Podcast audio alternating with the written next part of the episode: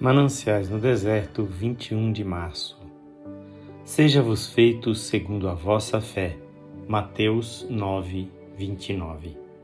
Podemos dizer que uma pessoa prevaleceu em oração quando, durante a oração, ela teve a certeza de que foi atendida e ficou realmente consciente de já ter recebido aquilo que estava pedindo.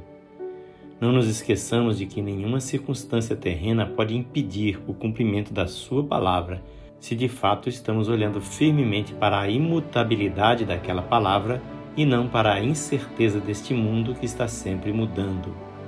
Deus quer que creiamos na Sua palavra sem outra confirmação, e então Ele está pronto a dar-nos segundo a nossa fé. Faça prova de Deus que as promessas de Deus permanecem de pé, pois a fé honra Deus, também Deus honra a fé. Faça a prova de Deus. A oração da era de Pentecostes era como um cheque a ser pago em moeda perante sua apresentação. E disse Deus, e assim se fez. Gênesis 1, 6 e 7. Mananciais no Deserto é uma mensagem gravada por seu amigo Pastor Edson Grando.